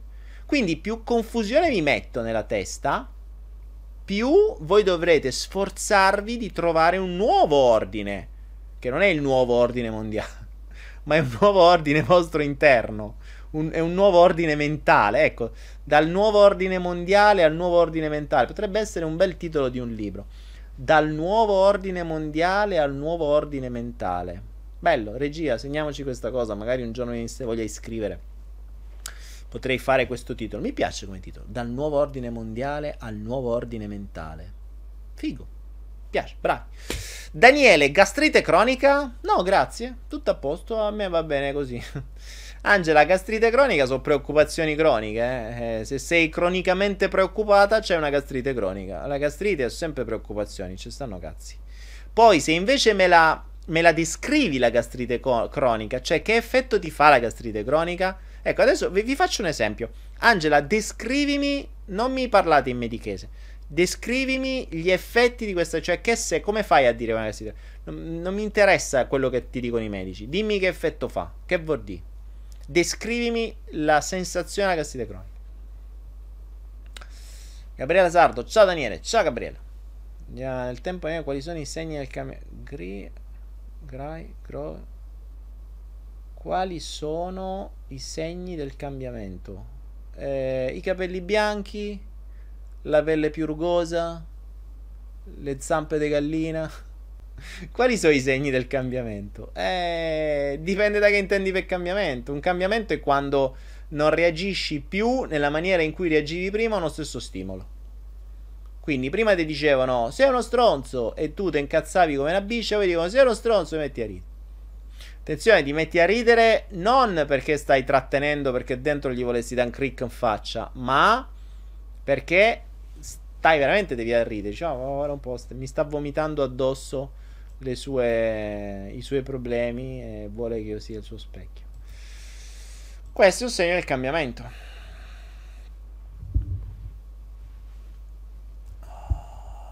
Cos'è che dice? A casa dicono era meglio quando è Aspetta, era meglio quando eri ignorante e non sapevi che è lungimiranza. Che vuol dire? Boh. Emanuele, se uno ha il doc, mica vuol dire che non può essere un genio. Che vuol dire se uno ha il... Raga, scrivete italiano, cioè fatevi capire. Scrivete in un modo comprensibile al mondo. Ci sa... Davide Araneo ci serve il cogito interruptus. Ma guarda, eh, purtroppo molta gente ce l'ha veramente interruptus. Cioè ha smesso di cogitare, ma sai quanto tempo fa? Uff, altro che cogito interruptus è uno dei più grossi problemi dell'umanità. Cioè hanno smesso di pensare e danno per buono tutti i pensieri degli altri. Daniele, spasmi su tutto il corpo. Ah, mo siamo entrati nella, nel lazzaretto. Lazzaretto time. Daniele, spasmi in tutto il corpo, sento pulsazioni, soprattutto braccio sinistro. Eh, che, che, che... Ti pulsa il braccio sinistro? Ti pulsa il braccio sinistro? C'è, c'è, che c'è un attacco epilettico? Osho diceva che... Osho diceva che... Pum, vabbè. Io mi sentivo serena, pacifica. Dopo un task ho compreso che avevo una serenità falsata. Ho trovato che avevo delle cosucce da riordinare dentro di me. Ecco Anita, una delle nostre partecipanti al vecchio. Al vecchio, al primo, sì, già vecchi partecipanti. Al primo manipulation game. Anita ha compreso dopo un certo. E i task sono fatti anche per questo: per, farvi, per crearvi caos e poi per farvi mettere ordine. Cosa significa avere le ovaie policistiche con i follicoli che non maturano e ciclo completamente sballati e tiroidi autoimmuni? Eh, 790 Serena, ti ho chiesto per cortesia, non mi parlate in medichese, non mi di che cosa sono le ovaie policistiche, dimmi che te senti. Le ovaie policistiche, te l'ha detto il medico, mm, tu non sapevi che cos'erano senza le cose. Vi ricordate cosa ho detto oggi? Prima di emettere parola o di schiacciare i diti sui tasti, passate il vostro pensiero dal setaccio. Come minchia faccio a saperlo? E se mi tirate fuori un'affermazione, scrivete a fianco nome e cognome e perché gli avete dato autorità. Ok? Ovaie policistiche, mi devi scrivere a fianco. Dottor X è figo perché eh, l'ho pagato 300 euro. Ok? Cioè, mi dovete pure dire perché date autorità alla persona che vi ha permesso di dare questa affermazione così. Perché tu non l'hai mai vista le vai e te dovrebbero squartare per vedere come sono fatte. Che vuol dire policistico? L'hai viste? Hai visto qualcosa? Hai visto una cosa? Hai fatto una, un confronto con gli altri? Mm, cioè, stai prendendo per buono quello che ti dicono. Me dovete dire quello che vi sentite. Ok? Non mi via il ciclo da una settimana, da due settimane, mi fa male, che dolore ho? Ho una morsa, una, una sensazione di una mano che mi via l'ovaia, me la stringe e me la stritolo. Ecco, questo voglio sapere. Non mi venite a dire l'ovaio policistico, non lo so che vuol. A parte il ritardo a Facebook, tre dei miei commenti non sono usciti. Angela. Ah, boh, questo è uscito però. Cioè, Angela, siamo passati da gastrite cronica e poi, a parte il ritardo a Facebook, tre dei miei commenti non sono usciti. Vabbè. E ragazzi, eh, Facebook, uh, io da ieri stavo cercando. Ieri era il 5. Sapete che ieri era il 5 novembre? A proposito, ieri era il 5 novembre, il, il giorno della congiura delle polveri. Se non avete visto, guardatevi assolutamente. Se non uscite subito fuori da questa chat, andatelo a guardare. Il um, Viper Vendetta. Viper Vendetta è un capolavoro sempre dei Wachowski, sempre gli stessi che hanno fatto Matrix. E c'è tanta verità in quel film, tante metafore cioè c'è veramente il mondo là dentro. E si basa poi, che poi da quello da cui poi nasce Anonymous, il, il um, appunto gli Anonymous, no? la, la, la, maschera di Guy Fox, eccetera, che in, uh, fa riferimento alla congiura delle polveri che fu sventata a suo tempo, quindi storia vera, in Inghilterra, dove tra l'altro per il 5 novembre per loro è una festa è una festa di una sorta di liberazione perché riuscivano a sventare questo assassinio enorme, e volevano far saltare il Parlamento, eccetera. E, ehm, per cui guardatevi sta roba. Uh, Chanel Waterlust, hai detto che tumore e suicidio, puoi spiegarti? Eh, Chanel, uh, non mai mai seguito. E siamo noi che ci facciamo venire malattie. Il tumore è l'ultima spiaggia di un mezzo per farci capire qualcosa. Quindi se noi proprio non vogliamo capire, eh, ci stiamo ammazzando. Guardatevi mm, Nossolar. Guardatevi Nossolar. L'inizio è bellissimo. L'inizio è bellissimo. Infatti l'inizio inizia proprio così. Proprio sul concetto del suicidio. E questo dice, ma come suicidio? Io sono morto sotto i ferri. No, no, ti sei suicidato. Cioè siamo noi che decidiamo se dover far arrivare una malattia perché siamo talmente tanto di coccio che non vogliamo, mm, che non vogliamo capirlo. Eh, Chanel, guardati il mio video La malattia è nostra alleata. Quando capisci questo e via. Angela, oh, eccolo qua. Dolori sopra lo stomaco, mancamenti alle gambe, nausea e vomiti forti. Angela, eh, che cos'è che ti, sta, che ti sta sullo stomaco in questo periodo? Che cos'è che ti sta nauseando in questo periodo? Che cos'è che ti sta facendo vomitare in questo periodo? Guarda, quindi contestualizza la malattia o il sintomo. Angela mi dice eh, dolori sopra lo stomaco, mancamenti alle gambe, eh, dalle gambe, nausea e vomito forti. E ti direi anche, mancamenti alle gambe, non è che c'è qualcuno che ha autorità che ti sta dando il volta stomaco? Non è che c'è qualcuno o qualcosa che per te può sembrare autorità o mh, che può essere, uh, ad esempio, un lavoro, una persona, quello che sia, um, che ti dà nausea, che ti sta nauseando, che ti fa vomitare in qualche modo. E in più le gambe è come se ti volessero dire, oh fermati. Quindi, mh, Angela, vedi un po' quello che ti ho detto e vedi se se trovi qualche senso in quello che ti ho detto. Uh, qualcuno dice sei incinto. pulsazioni su tutto il corpo. Eh, Morpheus sta dicendo pulsazioni su tutto il corpo. Dipende. Mh, mm, Morpheus, dovremmo sempre contestualizzarli. Quando ti arrivano? In ogni istante? Cioè, adesso ce li hai? Morpheus, quando è iniziata la tua crescita personale? Ah, bella domanda iniziata con, um, con quel corso dei 300 di cui se ricordi ebbi il momento cazzo posso dire che è iniziata lì iniziata sì diciamo sì potrei dire da lì potrei dire ufficialmente da lì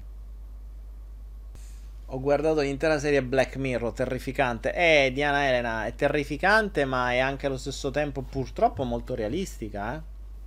Perché sta facendo vedere cose che secondo me non siamo così tanto lontani. Non siamo così tanto lontani. Groel dice: Daniele, quando ero piccolo sentivo emozioni davvero strane e misteriose. Le amavo e, vi- e vivevo di quello. Era bellissimo. Di cosa si può trattare? E Groel, guardati il, il, il flow dell'altra volta. Dove parlo delle emozioni. Della trappola delle emozioni. Guardati questo. Mm, guardati proprio questo. Cioè, perché lì parlo proprio di questo. Come fai a dare dei nomi a delle emozioni? Giada dice: Hai visto la nuova funzione YouTube che ti permette di guardare un video con gli iscritti e commentare mentre lo visiona? Potremmo magari in ginocchio. Eh, madonna, quanto scrivete! Ecco, a posto. Potremmo. Che dice uh, Jonathan? Fate... Stavo leggendo una roba di Già un attimo. Oh, potremmo organizzare una serata documentario. Sì, Jonathan, il premiere. Eh, però devi mettere una cosa tua, non puoi mettere una roba degli altri. Eh. Cioè, non è che posso mettere io un film di qualcun altro senza diritti e farlo. Non si può fare. Non si può fare. Non si può fare. Però magari ci inventiamo qualcosa, chi lo sa. Mm, Italo Fontana, spesso giramenti di testa, cosa può essere? Eh, Italo, che cos'è che ti sta facendo girare la testa in questo periodo? Eh, ricordatelo sempre, guardate sempre in, in, funzione di una cosa metaforica. Eh, il giramento di testa è, un, è anche un modo, mi sta, mi, gira, cioè, mi sta facendo girare la testa, è un, un mezzo metaforico. Male al ginocchio. Il ginocchio, ragazzi, ricordatevi, sono sempre o autorità o anche. Uff, me l'ho dimenticato di sta cosa. Aspettate, c'era un'altra roba sul ginocchio. Le giunture sono. Mm, lo devo ricordare. Non so, me ricordo. Anzi, grazie. Eh, regia, per cortesia, mi ricordate di rivedere quella cosa sulle giunture sulle altre robe? C'era. Mm, c'era Igor Sibaldi che non mi ricordo in quale corso che dava una visione alternativa sul discorso di alcune parti del corpo, giunture eccetera. Lo devo rivedere perché non era per niente male, non era per niente male. male. Che dice Angelo? Angelo Nichiari dice: Io in una vita passata ero Napoleone e in questa sei un coglione. Se non te lo ricordi ci sarà un motivo, genio del mai. Che vuol dire? Oddio, salto del ciclo di un mese. Ah, ragazzi, basta. Non mi fate fare serate. Serate medicina. Dai, basta. Basta, basta, basta. Filosofia della medicina. Era quello quello di. di coso? Boh, sì. Hanno... è apparso filosofia della medicina. Bellissimo. Io parlo, la regia tac, mette subito i corsi. Così. Ci soffro già da una quindicina d'anni. Ah, dice Angela. Minchia, 15 anni che soffri di gastrite tutta sta roba qui. E si vede che c'è qualcosa che ti sta nauseando da 15 anni, eh. Le serate cicloniche. Maria Rossi, che è un coglione. Tutto bello come per fare vivere in armonia con se stesso. Tutto bello, dice, come fai? Sono, sono fantastici i nomi che avete. Cioè, vi, vi fa, io devo capire, non so mai quando finisce il nome e quando inizia il, la domanda o quello che scrivete. Perché cioè, non c'è mai. Cioè, oh, sa- sapete, ci sono dei nomi che dicono Cosimo Altieri, vabbè, si capisce che è lui. Si vede che sono le 4 del mattino, eh? Casino fai i flow a quest'ora. Ah, Morpheus per Daniele, come guarire? Ah, comprendi... Guardati, Morpheus, guardati la malattia nostra alleata, guardati quel mio video. Funzioni del corpo non so- le funzioni del corpo non sono anarchiche. Che vuol dire? Cosa ho dentro che tutto mi fa arrabbiare? Tina Gress, cosa ho dentro che tutto ti fa arrabbiare? Madonna, Tina, tutto ti fa arrabbiare se erai repressa e scontenta della vita. Madonna. Come fai a farti arrabbiare da tutto? Dai, cioè, non ci si può essere arrabbiati costantemente. Bada che il tuo fegato te lo giochi se continua così, eh. Leo Medita, leggimi, uh, leggimi, a me gli occhi. Perché secondo te, per ogni mio sogno che desidero realizzare, tendo ad autosabotarmi quando inizio a fare qualcosa? Per esempio, inizio quando esco dalla mia zona di comfort. Per, per, inizio intendo quando esco dalla mia zona di comfort. Ma Leo, eh, dipende uno dal sogno, due dalla funzionalità, tre da quale bisogno stai soddisfacendo. Cioè, se è una roba che serve soltanto a soddisfare un bisogno, eh, ci sono mille motivi. Un po' lo spiego nel salto quantico questo, eh. E devi sempre, quando crei un obiettivo, anzi, guarda, guardati il mio corso sugli obiettivi, lo trovi su Naera, è gratuito. Guardati il mio corso sugli obiettivi e capirai come impostare un, mm, come impostare un obiettivo. Come, impios- come impostare un obiettivo per far sì che sia ecologico per la tua mente. E questo è fondamentale, lo consiglio a tutti ragazzi, c'è un mio corso gratuito sulla, su come raggiungere gli obiettivi. Sta su Anaera, andate in regali per te lo trovate. È un corso che feci a Firenze, giù di là. E guardatelo, guardatelo perché vi permette di fare uno screening, quindi passare i vostri obiettivi attraverso dei setacci in maniera da capire se sono dei reali obiettivi o se non servono a niente. Mariana, grazie. Mi ha dato una donazione di 10,99 euro. Grazie. Dai, vediamo chi offre di più. Chi dona di più? Ah, tra l'altro, a proposito, ragazzi, a proposito di donazioni. Eh, il, um, la prossima settimana, praticamente il 12-13, sarò per un tempo non, non, ancora ben definito. Andrò di nuovo in Cambogia. Io ci vado, sapete che sono un po' tra Thailandia e Cambogia. E andrò a vedere il, i bambini che, che, aiutiamo. Andrò a incontrare la nostra nonnina. Insomma, cercherò di fare qualche video. Magari portiamo. Eh, non credo riuscirò a fare le dirette perché lì con la linea sarà un po' dura. Però vi cercherò insomma di portare qualcosa. Per me sarà, come al solito, è sempre un momento molto particolare perché mh, sapete che noi con, con Anaera eh, sovven- sovvenzioniamo, eh, sponsorizziamo, quindi in realtà aiutiamo dei bambini e degli anziani ehm, con, della, attraverso la Cambodia Children Fund, una delle organizzazioni forse più grandi della Cambogia, seria, ci vado, conosco la gente, eh, quando posso li vado a trovare, passerò una giornata con, uh, i bambini, nelle scuole, con gli anziani, eccetera. E, um, ma a parte quello che il... Um, quello che appunto è questa organizzazione, la Cambogia ha bisogno ovunque. Eh, se mai qualcuno di voi è andato in Cambogia o ci andrà, e ve lo consiglio, vedrete che c'è una povertà devastante. Cioè, c'è, una, c'è un botto di bambini malformati. Poi, vabbè, sappiamo che la Cambogia ha, ha avuto quel pazzo scatenato, o meglio, sappiamo, io lo so, non so se lo sapete anche voi però insomma ha subito negli anni 70, quindi parliamo di 75 eccetera, nel periodo del Vietnam, della guerra del Vietnam, ha subito una, un genocidio che è roba che Hitler gli fa una pippa.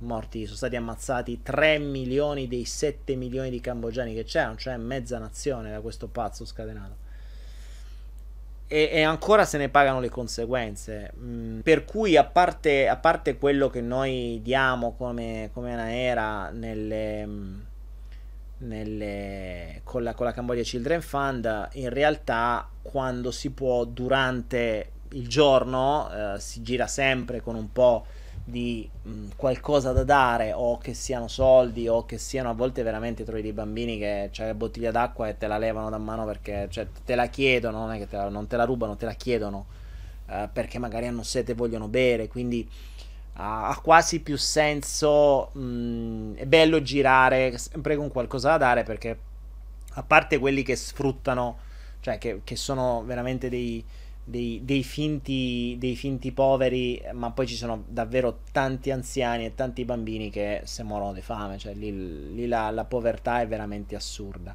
per cui si cerca sempre di girare in qualunque posto vai, sempre con qualcosa da dare e mm, fa sempre mm, insomma, si, si, può fare del bene in qualunque caso. Quindi se qualcuno volesse in questi giorni sappiate che dalla prossima settimana sarò lì e se volete anche voi in qualche modo dare qualcosa per loro, io poi prendo tutto, me li metto in tasca, li cambio in moneta locale e li usiamo per, um, per darli a, a, chi capita poi fondamentalmente, oltre a quello che noi già facciamo con Anaera. Con, con la Cambodia Children, lì vabbè, noi doniamo insomma, diverse migliaia di euro ogni anno, ormai insomma, abbastanza. Però oltre a quello, perché lì c'è un vero e proprio aiuto per persone che vengono seguite, che studiano, che hanno, che hanno medicinali, c'è copertura sanitaria, eccetera. Considerate che, ad esempio, in Cambogia se t'ammali muori, cioè se non hai soldi non, non, non esiste una, una, sanità come esiste in Italia, un po' come neanche qua, cioè qui se non hai un'assicurazione paghi e basta, per cui se non te lo puoi permettere muori, non ci sono santi. E per cui insomma questo è il, è il principio. Se volete, in questi giorni, ma questo vale sempre, però in questi giorni ancora di più perché è freschissimo, la prossima settimana ci andrò, sappiate che chi volesse fare donazioni le può fare via YouTube, le può fare via Facebook, no, Facebook non le può fare, le può fare via... Ah sì, in realtà si potrebbe fare pure via Facebook, si potrebbe creare una campagna. E, ehm, via Facebook o via da saltoquantico.org trovate la, il cosettino donazioni, insomma potete, potete farle e daremo daremo, le useremo per poter dare un sorriso ai, ai bambini o alle persone cambogiane che avranno bisogno. Eh, Morpheus, come fare per donare? puoi farlo qui su YouTube, puoi farlo su, su saltoquantico.org, puoi farlo con PayPal uh, dal salto, puoi farlo come vuoi. Ecco, saltoquantico.org slash donazioni lo puoi fare. Tanto quelle le usiamo per quello. Anche, tanto o le prende PayPal o le prende YouTube, non male. La, la, la, commissione a loro va sempre. Però intanto almeno diamo, riusciamo a dare qualcosa. E dai, così la prossima settimana. Oh, poi ovviamente, ragazzi, la prossima settimana non ci sarò. La prossima, la prossima settimana non ci sarò. Eh, perché sarò appunto. Non so quanto tempo starò perché dovrò. Eh, dovrò rifare il visto. Insomma, devo fare un po' di cose in Cambogia. Quindi la, mm, non so se mancherò una settimana o due, potrebbe darsi anche che mi muoverò perché non ho neanche l'aereo prenotato di ritorno, quindi potrebbe darsi che mi muova via terra e, e faccia qualche tappa. Eh, per cui, vabbè, insomma, ci, vi terrò aggiornati. Di sicuro la settimana prossima non ci sono. Inizieremo i games il 9 e il 10 e, e poi io vado via. Ovviamente vi seguiremo sempre e cercherò di fare magari una diretta dalla, dalla Cambogia, non so, lì purtroppo non so come sarà la linea, per cui è sempre un'incognita, per cui non lo so, vedremo, vedremo. Anche perché col telefono mm, non, non ho tanto, non avrò tantissimo, avrò pochi giga e non so che linea avrò. Per cui se volete, via, magari potremmo, regia, potremmo informarci e creare una campagna con Facebook, io non l'ho mai fatto, però so che si può fare una campagna raccolta fondi per uh, la Cambogia e così portiamo tutto. Così facciamo proprio a nome di tutti e via. Anzi, potrebbe essere proprio carino. Potrebbe essere davvero carino. Bene, bene, bene. Lo facciamo, ci organizziamo così studiamo anche come funzionano le campagne su Facebook. Ragazzi, io direi che per questa sera io non so, continuo a vedere la linea che va e viene e non so come funziona. Uh, Mariana Salomon mi chiede se si può adottare a distanza. Allora, non è una vera e propria. Allora, praticamente sì. Praticamente sì. Non è una vera e propria adozione. Eh, però concettualmente sì. Eh, ed è tra l'altro una roba seria. Cioè, mh, mm, un bambino. Eh, per, per reggere, un, quindi per, per adottare un bambino, se non ricordo male eh, per un anno sono 3.500 dollari se non ricordo male. Quindi non stiamo parlando di quelle adozioni che ti dicono oh, d- d- manda 100 euro e facciamo il bambino a distanza. No, perché non è vero. Cioè, se vuoi reggere un bambino, vuoi farlo studiare, vuoi farlo crescere, vuoi, vuoi portarlo a, a crescere, n- non serve, cioè non, non so 300 euro. Per cui, infatti, noi abbiamo alcuni bambini e ci vuole poco arrivare a 10-15 mila euro di donazioni, eh? cioè di, di, supporto. Quindi, comunque, sì, si può fare. Guarda, Mariana, Cambodia Children, Cambodia Children Fund. E poi mm, adesso, tra l'altro, dovrei. So che è cambiata anche la responsabile, quella con cui avevo a che fare io eh, però insomma ci sarò nei, nei prossimi giorni e se vuoi ti do informazioni comunque mm, lo vedi se vai su, se vai su anaera.it eh, se vai it.anaera.news c'è la sezione mm, la sezione come si chiama supporto aspetta come si chiama la pagina mm, ah, vabbè comunque lo vedi nel menu e c'è modo di mm, c'è modo di, di, di, vedere dove sta. Comunque, insomma, cerchi Cambodia Children Fund, la trovi. La trovi, la trovi anche nelle pagine di Anaira News, la trovi un po' ovunque. Jonathan, grazie. 50 CHF per i bimbi da Cambogia. Grazie, Jonathan. Sarà nostro. nostro. Sarà un nostro onore portare un po' di sorrisi a questa gente. Eh, ragazzi, veramente vi, mi piacerebbe tanto portarvi da quelle parti. Mi piacerebbe tanto portarvi da quelle parti. La mente si switcha tanto quando si va lì in mezzo. Pensate che la storia della Cambodia Children Fund, eh, il creatore uno, è il, se non ricordo male, l'ex proprietario della Fox News, che una volta andato in Cambogia ha avuto questa sorta di, uh, di, di, di mm, come dire, di uh, illuminazione sulla via di Damasco, no? Quindi è stato colpito da questa uh, Cambodia Children Fund. E, um, uh, regia, se trovate la pagina su Anaera News in italiano, c'è eh, che si chiama Opere. Ma che si chiama? Vabbè, insomma, lì ci dovrebbero essere i link della Cambodia Children Fund. Per cui se volete fare qualcosa voi direttamente, fatelo volentieri. Eh, se lo meritano, sono bravi. Potete fare qualunque cosa, insomma. E ehm, cosa volevo dirvi? Eh, insomma, era, era andato questo. Questo. Mm, questo personaggio che ha creato la Cambodia Children Fund. Ovviamente la sua forza era che venendo dal mondo della televisione aveva tantissime conoscenze ricche. E c'è questa, questo, questo aneddoto che si racconta di questo personaggione, eh, non so se era un attore, non mi ricordo chi, che era appunto andato in Cambogia e veniva e lo stavano facendo, stavano facendo fare il giro di, di, della, un po' di quelle zone lì. Considerate che la base operativa Cambodia Children Fund sta nella nella zona peggiore, quindi nella zona più povera di Phnom Penh, che è la capitale. Poi hanno diramazioni un po' ovunque. E il. Um, eh, e si trovava in un posto che io poi sono stato, un posto dove praticamente tutta questa serie di baracche. Non mi posso mai dimenticare l'altra volta ero con una mia amica che aveva un iPhone uh, 7, 8, insomma una bestia di iPhone e puntualmente, cioè ogni 3x2 il, quelli dei tuk tuk che, che, che, ci portavano in giro ci dicevano oh mi raccomando bada, oh mi raccomando bada, oh guarda che te lo fanno fuori bada. Che, perché? Perché era un telefono che costava quanto eh, tutte le baracche che stavano attorno a una discarica di immondizie. Praticamente c'è una discarica vera e propria e tutte ste baracche, ma baracche fatte proprio di lamiere, cioè 3-4 lamiere. Da qualche parte dovrei avere anche le foto, chissà se riesco a trovare, poi tanto ve le rifaccio sto giro. E, e, decine e decine di baracche dove vivevano famiglie intere, cani, gatti dentro, attorno a questa discarica, eh, con la speranza che magari tra le immondizie che si portava qualche cosa da mangiare si trovava. E questa è la situazione. E, e, e, si, e, si, dice, si racconta di questo personaggio che uh, ricchissimo, che aveva. che era lì in quel momento.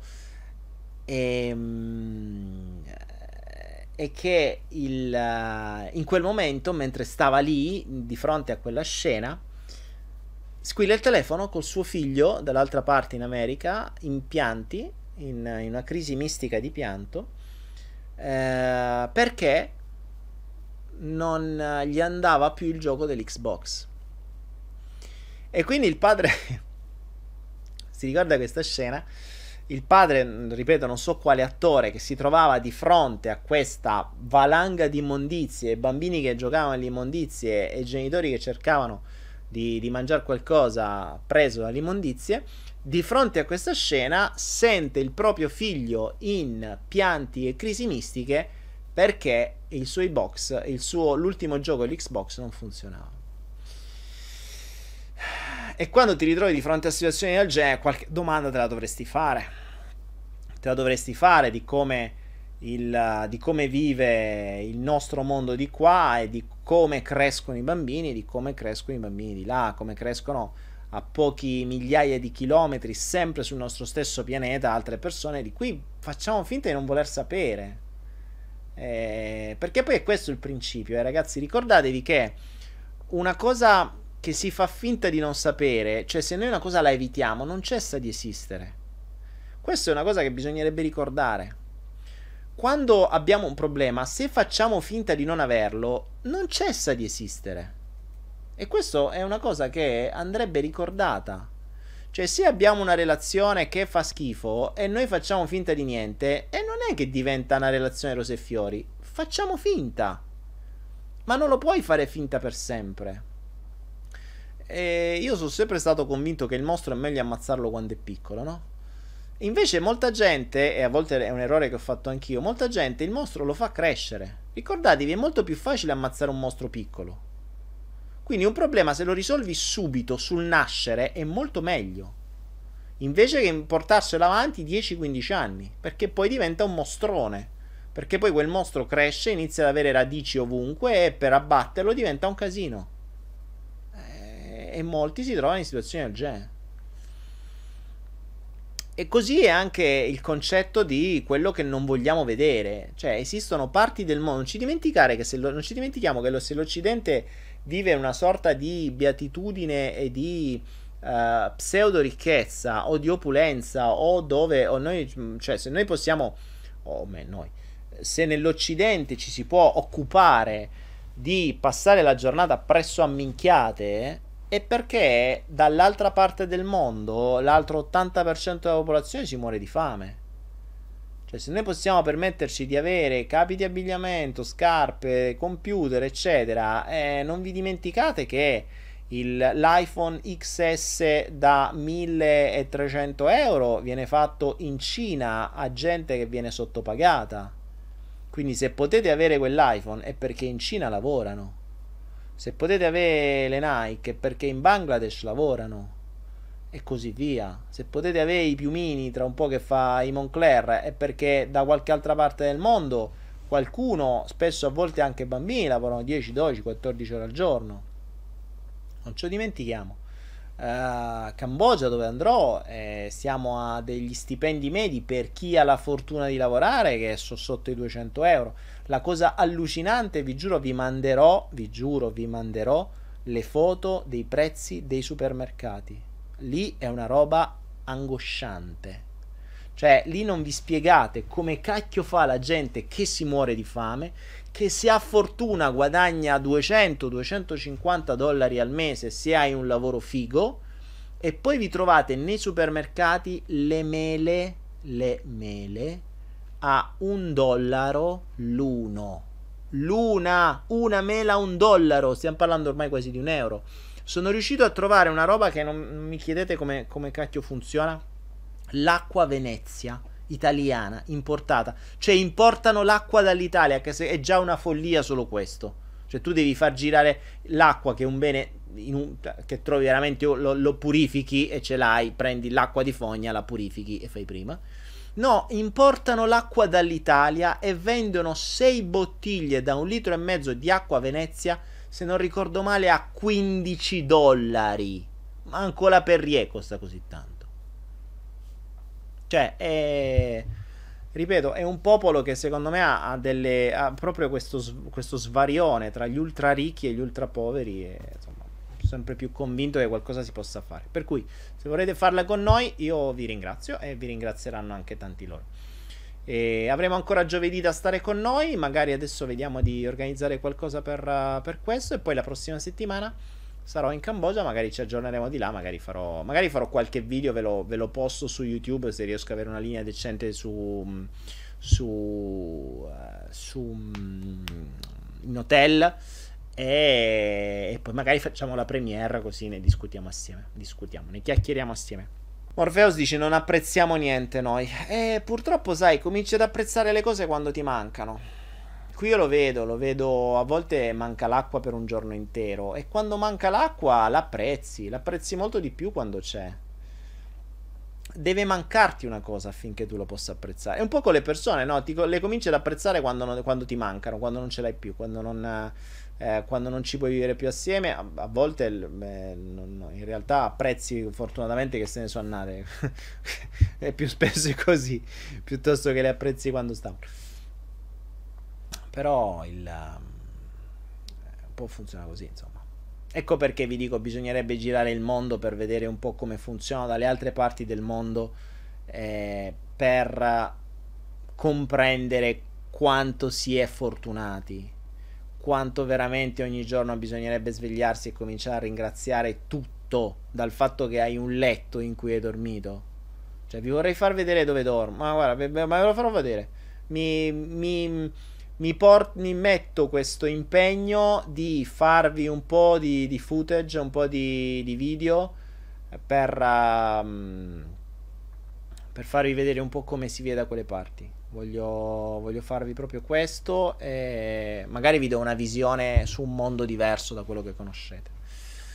Per cui va bene ragazzi, grazie, grazie, grazie. Ve l'ho detto, se volete fare qualche tipo di donazione per, uh, per, questo viaggio in Cambogia, per poter dare qualcosa e dare qualche sorriso in più alle persone che incontreremo, ai bimbi che incontreremo, quello che l'universo ci metterà sulla nostra strada, potete farlo o qui su YouTube o su Facebook. Vediamo di creare una, una campagna, non so come si fa, ma la studierò. E, ehm, oppure su saltoquantico.org slash donazioni e potete farlo da lì e noi tanto sappiamo, tanto quello che arriva in donazione lo, lo usiamo per, uh, per questa cosa che faremo adesso. Bene ragazzi, grazie, grazie, grazie, grazie, grazie a tutti quelli che ci sono stati, grazie a quelli che ci saranno, grazie a quelli che lo vedranno in, in contumacia, che lo vedranno nei prossimi giorni. Noi ci vediamo giovedì ma mercoledì dobbiamo fare qualcosa, domani no, non ci dovrebbe essere niente. E tra l'altro vi ricordo, non so ancora se si è iscritto qualcuno, però c'era all'inizio di questo, di questo flow, c'era ancora un posto libero per il... Um, per il uh, Manipulation Game che inizierà il 10 di novembre e il 9 di novembre ci sarà la riunione iniziale. Dopodiché il 9 riunione, il 10, il 10 si fa quello e il 12 sono svolazzo per altri lidi. Ragazzi, grazie, grazie, grazie. Io vi saluto, vi metto l'ultima lettera del flotto e noi ci vediamo giovedì. Adesso ve lo preparo perché è mica facile qua, eh. Facciamo, bisogna mettere flotto questo, flotto fine ed è questa qua. Poi mettiamo, datemi un secondo che vi preparo. Ragazzi, io poi vi ricordo che il flotto è quella roba per cui il primo che scrive la sequenza corretta su mh, Facebook e su YouTube aggiungendo il proprio username di Anaera, il primo che appare sul nostro stream vince 500 ACD. Gli ACD a cosa servono? Ci potete comprare i book, ci potete comprare quello che volete, li potete aggiungere quelli che avete già, ne potete prendere altri, cioè potete fare un po' quello che volete. Quindi, that's all. Questo è. Vediamo un po'. Vi apro questo, vi faccio questo. Outro, pra pra pra, e partiamo. Ragazzi, buona notte a tutti. Adesso parte, eh? attenzione. Tac, tac.